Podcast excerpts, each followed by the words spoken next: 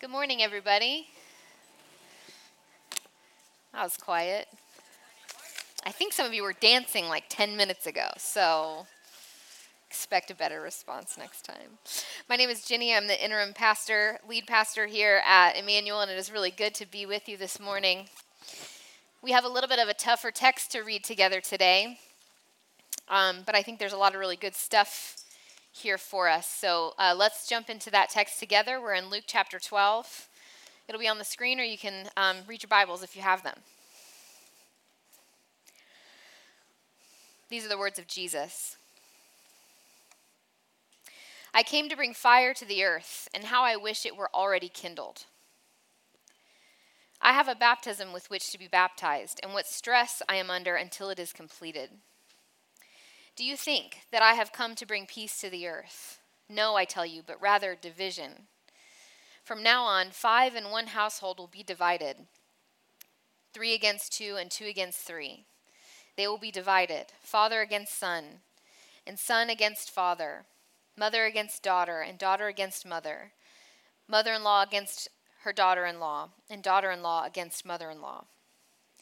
He also said to the crowds, When you see a cloud rising in the west, you immediately say, It is going to rain. And so it happens. And when you see the south wind blowing, you say, There will be a scorching heat, and it happens. You hypocrites. You know how to interpret the, appearance of earth and sky, but why do you not know how to interpret the present time? This is the word of the Lord. Thanks be to God. So I think it's worth you know, saying up front that this can feel like a really troubling moment with Jesus. The content in and of itself is a little harder to understand. He says a lot of things that maybe sound contradictory to other things he says in the gospel and what, uh, what we think we know of Jesus. So we'll get to content, content in a second. Um, but I think the most interesting thing that's happening here for me and the thing that has been like the most present with me this week um, is this idea of jesus having a very human experience so he uses this word in the beginning, constraint. Um, he's feeling under constraint. And this word for us, I think like a modern day way of saying that is just pressure. You know, like when we feel a lot of pressure, that sort of like squeezing that can happen in certain situations or relationships, whatever, um, we can feel like squeezed, you know, under pressure. And Jesus is clearly here under a great deal of pressure. So much so that he says um, that he's like welcoming the completion of his mission through his impending death on the cross. Like that's the kind of pressure Jesus was under here. So when he says a lot of the words that he's about to, that he says in this text, um, that's kind of this human situation he's living within right here. I'm a firm believer that there's always really good news in the message of Jesus. Um, and one of the things that has been uh, really helpful for me this week, as a person who experiences a lot of pressure, you know, um, is sitting with the person of Jesus experiencing this.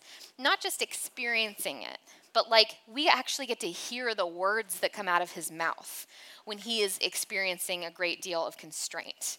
Um, that, and it's, they're not like Zen words, you know, they're not like, this is really hard, but like, but just keep going we're all going to be just fine.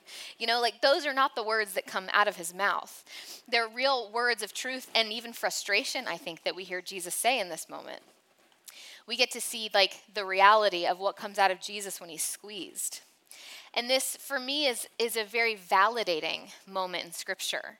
That validates the human experience of it, of like, you're not a bad person if you get yourself into a pressurized situation. You know, if you get yourself into a place where you're like, man, I'd really like to get out of this in some way. You're not also not a bad person if you then like say something about it. If like you process out loud and these words come out of your mouth and they're not like, but everything will be fine, like, you know, like nice optimistic words. That if you actually process and say the thing and let the thing that's inside of you come out, it does, it's not bad. It's not a bad thing. Jesus himself did it. And so, this for me is a moment of like Jesus saying some things that kind of feel lofty or confusing or kind of like strange, but also like being very human at the same time. Coming to us like in his skin, in his very like social situation that he's in, and responding to it. It's validating for us being humans and having human feelings, human emotions. And that's just a really beautiful thing, I think. Um, that Jesus could come to us today as the person who knows, like, the telos. He knows the good end of the story. And he also comes to us as someone in the middle who wants to, like, not be in the middle anymore, who, like, wants to read the last page of the book, you know, or, like, fast forward to the end of the movie. And I can feel like that all the time. Jesus, um, the Hebrews tells us, is our high priest. And it says, For we do not have a high priest who is unable to sympathize with our weaknesses, but we have one who in every respect has been tested as we are, yet without sin. So, Jesus, in this moment, as a human being experiencing pressure, is uh, responds in a perfectly reasonable way. Um, that his expression is exactly what was meant to happen in this moment, and that can be true for you and me as well. So, what is this sort of situational pressure that Jesus is feeling? I think that we can start to answer the questions that come after that of what, is, what does this text mean? Why does Jesus say the things that he does? If we think about what kind of pressure he's under. So, if you're familiar with the Gospels, from the very beginning of his ministry, Jesus experiences people pushing against him. Um, it kind of comes to a head in this moment in Luke where all of this stuff starts pushing towards the cross. And, um, and Jesus starts to really experience like really significant um, butting of heads with, in particular, religious leaders with him. But even from the beginning, we have people asking the question, you know, he, he gives some sort of wonderful sermon and people say, is he really the Messiah? or then he gives some sort of like another wonderful tells a wonderful story and people say like but what does this mean kind of questioning his motives as though he has something else he's really trying to get at. Um, or the worst one, I think, you know, when Jesus is doing incredible things like casting demons out of people, and people ask, like, but is he doing it with the power of Satan or with the power of God? You know, like how hard to be doing these incredibly wonderful things in the world and people to be questioning your motives, not just like gently questioning them, um, but, but asking maybe if you are if you are Satan himself. Not a great place to be, right? A pressurized place, a place where you can be under significant pressure. My least favorite one, the most annoying one to me, is these people called the Sadducees. You guys remember them? They're like a, a, Jewish sect, and the reason they are separated from, from the rest of the Jewish people is because they uh, do not believe in the resurrection. Does anyone remember what kind of question they asked Jesus? About the resurrection. They're just being annoying. They're like asking nuanced questions about something they distinctively do not believe in. And Jesus knows that. It's not like a secret that that's the true thing for them. And so Jesus is dealing with like the very annoying people that just kind of like buzz around us all the time. And he's dealing with real, like evil people who are trying to bring him down. Will ultimately, like, take him to the cross. Um, and this kind of pressure adds up. So, what we're seeing in the person of Jesus this morning is this pressure mounting and what comes out of him. As we've been talking about for the last few weeks, this uh, moment in Luke, where we are, this section of text, is a, a large portion of scripture uh, known as Jesus' journey to the cross, where we read a few weeks ago that Jesus has set his face towards Jerusalem. Um, he has like set his face towards the cross. It's a portion of scripture where his stories become more stark and the difficulties of discipleship become more apparent. And Jesus is experiencing more and more conflict with religious leaders than he ever has. On the whole, I think this is a really human moment in Jesus' life. Like I said, even though the words can feel a little bit like strange or like removed for us, I think that the, Jesus, what Jesus wants us to see is how very human he is in this moment. That he's under pressure and he responds to it, um, he speaks to a very human situation of like being in conflict, particularly like familial conflict and division. Um, and then even this bit about knowing the times. It's like he's saying, here's a very spiritual thing that I think you as human beings can like access and be a part of and actually must if you're going to be a part of the journey that I'm on. So let's get into these two bits of the story about division and also um, about knowing the times. Because what I also find really fascinating and wonderful about the person of Jesus, and I want this to be true of myself, is that even in the midst of great pressure, he is able to look around him and say, What can we learn? What can I teach from this? And I think he has some important things to say. So, this first part what could Jesus possibly mean by, I have not come to bring peace, but division. So I think we have two opportunities here as Christians, as people who study the text. On the one hand, we can decide okay, what Jesus is saying here is overriding everything the prophets said about him in Scripture. It overrides every New Testament testimony about uh, who Jesus is and him as a peace bringer. Also, every word that Jesus said about bringing peace to the earth, this cancels them all out. That's one option. Or we can think maybe Jesus is saying something about his message that divides, about his message of peace. What we find in the ministry of Jesus, and I'm sure all of us can say this as well, is that people respond differently to the hope that he offers. You, have, you can be in a room with like uh, one other person for about five minutes to know that they have a different experience of, of Jesus than you do gather a whole like host of people together um, generations and people living on the earth together and we experience him very differently. And this causes us to respond to him differently. For jesus i think that a lot of his ministry the old saying applies to him here in this, this moment he's talking about division. What comforts the afflicted often tends to afflict the comfortable. In particular what we see in Jesus' culture is his message about the right sizing of power and wealth and honor threatens the people with power and wealth and honor, creating division between him and those people, creating division between his disciples and those people. This kind of like larger view, uh, responsiveness to the message of Jesus is one form of division that we see um, in him and in the text and in our world. But I think the truth is, and what maybe Jesus is getting at in particular in this moment, is that we face the division that comes from our individual responses to Jesus and the gospel all the time. In really large scale ways, I think some of us are like, what is the Christianity of America right now? And like, am I am I a Christian if that is also Christianity? You know, we're like reckoning with like what all of that means. But we even feel it on a very small scale in personal ways. I think Jesus here is naming something that can be really hard and really true about discipleship. And that is that reconciliation with God can often mean separation from people. That maybe following Jesus ends up sometimes, in some situations, putting distance between us and others. And can that be good? So I grew up in a um, like family system and environment that wasn't very emotionally healthy. And it was like my mid 20s where I realized like this all started coming to a head, and I was like, I am not flourishing. And I decided to um, like really dig into therapy and went to ther- therapy for like over a year and really, really, really went for it. Um, also read some very helpful books. Um, in particular, this book, which I'm sure they have like a cool newer copy of it this is mine from, I don't know, the 1700s, and um, it's called Boundaries. And it's by Dr. Henry Cloud and Dr. John Townsend. It's possible they have said weird things since they wrote this book, so I don't like this, just this book is great.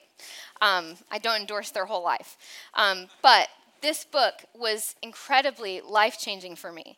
And the reason was is there's like this um, thing that we think about being a Christian that means that we, um, our lives sort of have to like bleed into other people's all the time and vice versa. That it's actually like really good to be codependent, um, to like have our lives intertwined with one another. And, um, and if there's a problem, like just get closer, you know?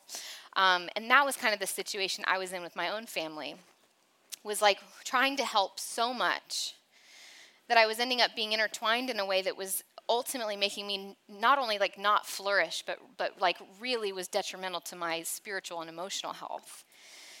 And through like therapy and reading this book i learned about boundaries and, um, and how good it is to think of your own life as this really sacred thing that you were called to steward, where there are boundaries around, um, around yourself and your life, and that it is really good to have those things, and that you can put those up with people and still love them. That may actually be the most loving thing. Um, I'll read you a quote from the book one of the things they say is you need to get far enough away sometimes you need to get far enough away from abusive people to be able to fence your property, property against further invasion. And then you need, to tre- you need to own the treasures that you find in your own soul. And that's what I had to do, you know, for a while. I had to like create the boundaries and the distance that was necessary in order to figure out who I was and how I needed to move forward. And this is not like a one moment thing in my life. This will happen in many different ways with new relationships over the course of my life and your life. The people that I know, some of the people that I know that have had to walk away and create distance between them and people who were either abusive or causing them their life to be um, less than flourishing, much less than flourishing. The people who've created distance between those people and themselves are some of, I think, the heroes of the faith. We often let ourselves linger too long in places that Jesus is actually calling us out of. Not out of judgment, but out of mercy for both parties. I will say though that it's really hard to hear Jesus, you know, come out of the mouth of Jesus these these separations of familial relationships.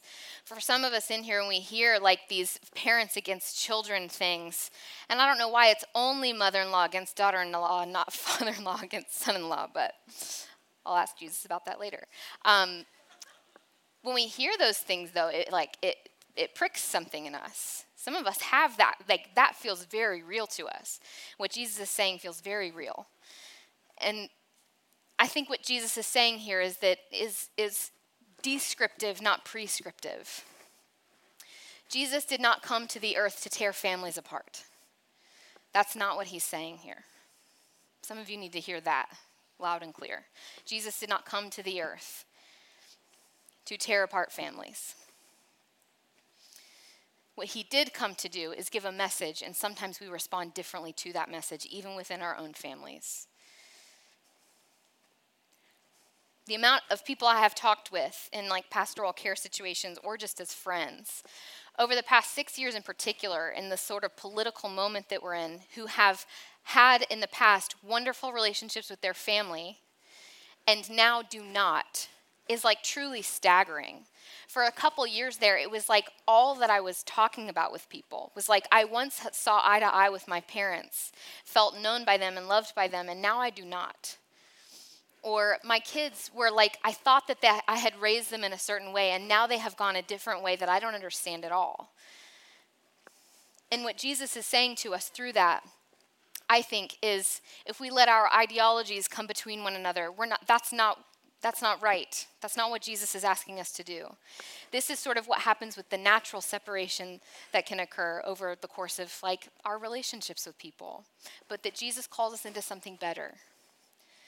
Um, the prescriptive thing for us is that he does call us back into relationship with one another, and we have to fight for those places, fight for those relationships. These kinds of things have been true in my own family, as I said you know, for some of us, it's like I. So I grew up um, really the only like practicing Christian in my family, which meant um, a lot of like dollar store Jesus figurines for my birthday, and um, like ugly journals with scripture on them. And it was actually very sweet that they would be like, "This is what she wants." Um, but like as a 12 year old, what that ended up doing for me was um, there was sort of like an agree to disagree mentality in terms of like my faith. And that ended up creating this distinctiveness in me a like separation even from very early on with my family. This is what she does. We do something else. And while that wasn't like there was no like vitriol between us there was like a very distinct separation. There was like a division between us because of that. And so you can have like no animosity and still feel that division in your relationships in your family with or with your friends or whoever and so, the good news for us, the hope that we get to hold on to, even in these words of Jesus that come out in this moment, um, is that Jesus is not only the healer of our wounds and the rewriter of our stories, but he is our brother. And he is the one who has created a world in which we can be adopted into his family. He is our brother and he shares all of his things. And there is no separation between us and him. There is nothing that can separate us from Him, actually. So within family with Him, there is no division.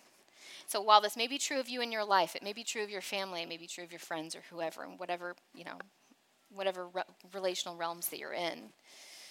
For you and for Jesus, it is absolutely not true. You cannot be separated from him. So, as we as Christians live in divided spaces, um, if relationally you're like, I'm actually doing pretty good, it's very clear that like we are divided as a country in many ways. So, as we live in like places where all of these different spheres of division, we have to, our job as Christians is to understand where the hope lies. The hope that we are called to as Christians is to be ministers of reconciliation, as Paul calls it. So, let's read from Paul all this is from God, who reconciled us to himself through Christ and has given us the ministry of reconciliation. That is, in Christ, God was reconciling the world to himself, not counting their trespasses against them, and entrusting the message of reconciliation to us. So we are ambassadors for Christ. Since God is making his appeal through us, we entreat you on behalf of Christ be reconciled to God. For our sake, God made the one who knew no sin to be sin, so that in him we might become the righteousness of God.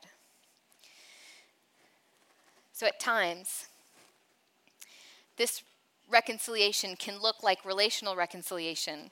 I can't tell you the amount of people in my life that um, I thought I would never speak to again that now I'm in relationship with, even if it's like a long, long distance kind of thing, you know, um, not up close and personal every day. But sometimes Jesus does call us back into these relational reconciliatory things. Um, but also, sometimes that distance needs to be kept. There are some people in my life that I think maybe I will never speak to. But what is my job in my life is to be reconciled to them within my heart and reconciled to myself, healed from those things from within, so that if I do see that person on the street, I don't have to freak out. You know what I mean? You, ever, you all have those people? They're mostly from high school? Yeah. Um, division may be the circumstance, but reconciliation is the hope. And we get to hold on to that as Christians. Um, so I got really good at boundaries, like really good, like sinfully good, and um, and created distance between myself and people that really didn't need to be there. I still struggle with that, um, and can be hard to know because of those things. And something else that, that the authors say that I remember the exact place where I read it years and years ago. Um, it was like a moment speaking directly to me. And this is the word for the Christian, I think. Eventually, those of us who create boundaries, you must rejoin the human race you have reacted to and establish connections as equals, loving your neighbor as yourself. That's the word of reconciliation. To say, as a healthy, boundaried person, that doesn't mean I continue to move backward from others. Anytime something comes up that's hard, that I just like moonwalk backwards, but actually that I continue to move towards people, even if that's within reconciliation and healing in myself. So then Jesus talks about knowing the present time. In this region of the world where Jesus lived, the weather was somewhat easy to predict. I feel like that is not true here. so those of us who are like, oh, easy weather, that's like I don't understand. That's not a thing that I get. Um, as soon as you know, our our actual weather forecasts are wrong. I feel like 90% of the time. Um, so this may be unfamiliar to us, but where Jesus lived, it was very true. Um, as soon as they had these sort of like dark clouds that were like coming in from the west, brewing over the seas and heading eastward, this was a definite sign of rain. You could immediately prepare for what that meant for you, whether that was good news or bad news. And when the wind blew in from the south, uh, from where all the nearby deserts were located, it was a definite sign of hot weather coming and the, all the things that we need to do to prepare for that. So, what Jesus wants from his disciples, what he's saying here is he wants um, us to have a present mind and spirit, present and awake enough to, as people as easily in his day could understand the weather, understand for us where Jesus is moving in our midst. What if you could like sense the Spirit of Jesus like you could watch clouds roll in. Don't all of us want that as Christians? To like be so in tune with the spirit of God that as like things shift in the world around us, we are non-reactive enough to actually see the moment for what it is and actually respond as Jesus would. I think part of this is like not being blind to the reality of the circumstance, knowing ourselves is really helpful. Um, I am an overly pessimistic person. If you need like someone to interpret the bad news, I'm your girl. Send me an email. It's on the website. Um, I am married to a person that is the exact opposite. Sometimes I'm like, do you live in the same reality as I do? Um, and this makes us very fun um, as a couple. But actually, it really does help sometimes because we can bring those perspectives and even it out. Um, but that I think is part of what Jesus is asking us to do is to like know ourselves enough to know what our our personal interpretation tends to be. So that if you are a typically pessimistic person and you see all the bad things rolling in, you can say, you know, self, we see the bad things rolling in. Um, maybe Jesus is up to something else. Maybe Jesus is saying or doing something else in this situation. Or the opposite, if you're someone who likes to tend to deny the bad things, say, Self, I see all the sunshine in the world. What if maybe something else is happening here that Jesus is asking me to discern? And he gives us the power to do that. He wants to help us do that. He believes that we can. What I think is, is equally important about knowing the time as like understanding where Jesus is moving in the present moment is also doing as Jesus would then do. Um, I am a pretty discerning person. That's a very nice way of putting it. Um, I can see a lot that's happening. I feel like I can read the clouds pretty easily. When it comes to like responding like Jesus would, I'm not the person that you want uh, responding typically. I can be very reactive or defensive. Those are kind of like my normal like confessing here, like moves when something really is intimidating or scary or like pressurized situation. And what Jesus was calling me to this week, I feel like, was that um, like take all the ways that you feel like you can sense what is going on in the world, and instead of just responding to it as though it, it all that wisdom came from yourself, ask how Jesus would then move in the world through that situation, how Jesus would respond to that thing. That's part of knowing the present time. I think we all know people who have like discerned rightly in a situation but have not actually moved then correctly, have not responded with grace and peace. Jesus wants to give your, you his perspective to see things rightly. He also wants to give you his heart to do things rightly. So, to end, we can jump back to the very beginning where Jesus says, I've come to cast fire upon the earth, and how I wish it were already kindled. Which is a, an intense way to begin an already intense passage, you know? Um, here's what I think. There's several interpretations to this moment, but here's what I think is the most, um, I think is the most proven true in Scripture. Is what Jesus is talking about when he talks about bringing fire to the earth, is he's talking about bringing the Holy Spirit in the beginning of this gospel, John tells us that uh, he will baptize the people with water, but Jesus will come and will baptize with, with fire and the Holy Spirit.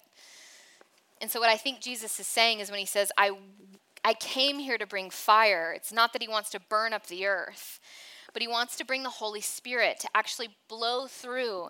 And what the fire of the Holy Spirit does is it takes all of the stuff in us that's unworthy, that is like chaff, that's like not sustainable, that is um, like silly bad things and the darker things in us and and burns them all away so that what remains is actually very weighty and holy and good um, the sort of weight of glory that paul talks about we know from the Gospel of John, Jesus says, strangely, it's good that I go away. You know, in his big, like, farewell speech to his disciples, it's good that I go away because then another advocate can come. And he's talking about the Holy Spirit. So his words to his disciples, it's good that I go. It's like, that's how good it is to have the Holy Spirit. And that is the world that you and I live in right now. We also know from the book of Acts that the Holy Spirit most certainly did come on Pentecost Sunday in a small room in the middle of the city. These disciples were waiting for something to happen after Jesus ascended, praying, and the Holy Spirit does come. Do you guys remember how the Holy Spirit comes? Tongues of fire, right? And what that means is that over all of these people were these different languages that they had never been able to speak before. All of a sudden, they were speaking these languages, and they were able to go out into the street and preach the gospel to people for whom they would not have been able to otherwise. The Spirit's work is the work of reconciliation. The fire of the Spirit is the thing that pushes us out into the world to reconcile people to Jesus Himself. That's the Spirit on you the work of the Spirit in you is to create in you something that is like untarnishable, something that is eternal and true.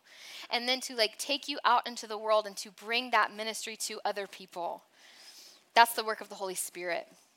So when Jesus says, I came, to bring fire to this earth and how I wish it were already kindled, what he means, I think, is I came to bring reconciliation in a world filled with division in a world filled with, with people who cannot understand what I am attempting to do in the world.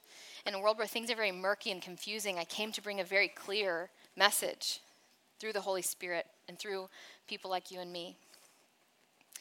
Jesus wishes in this moment that the Spirit was already set ablaze so the work of reconciliation and revelation can already begin. And you and I live in this age. We are a part of this work. We are actively a part of what Jesus was wishing for in a moment of pressure in his life. You and I are living it out. What he wished was already done. We're here today living it out.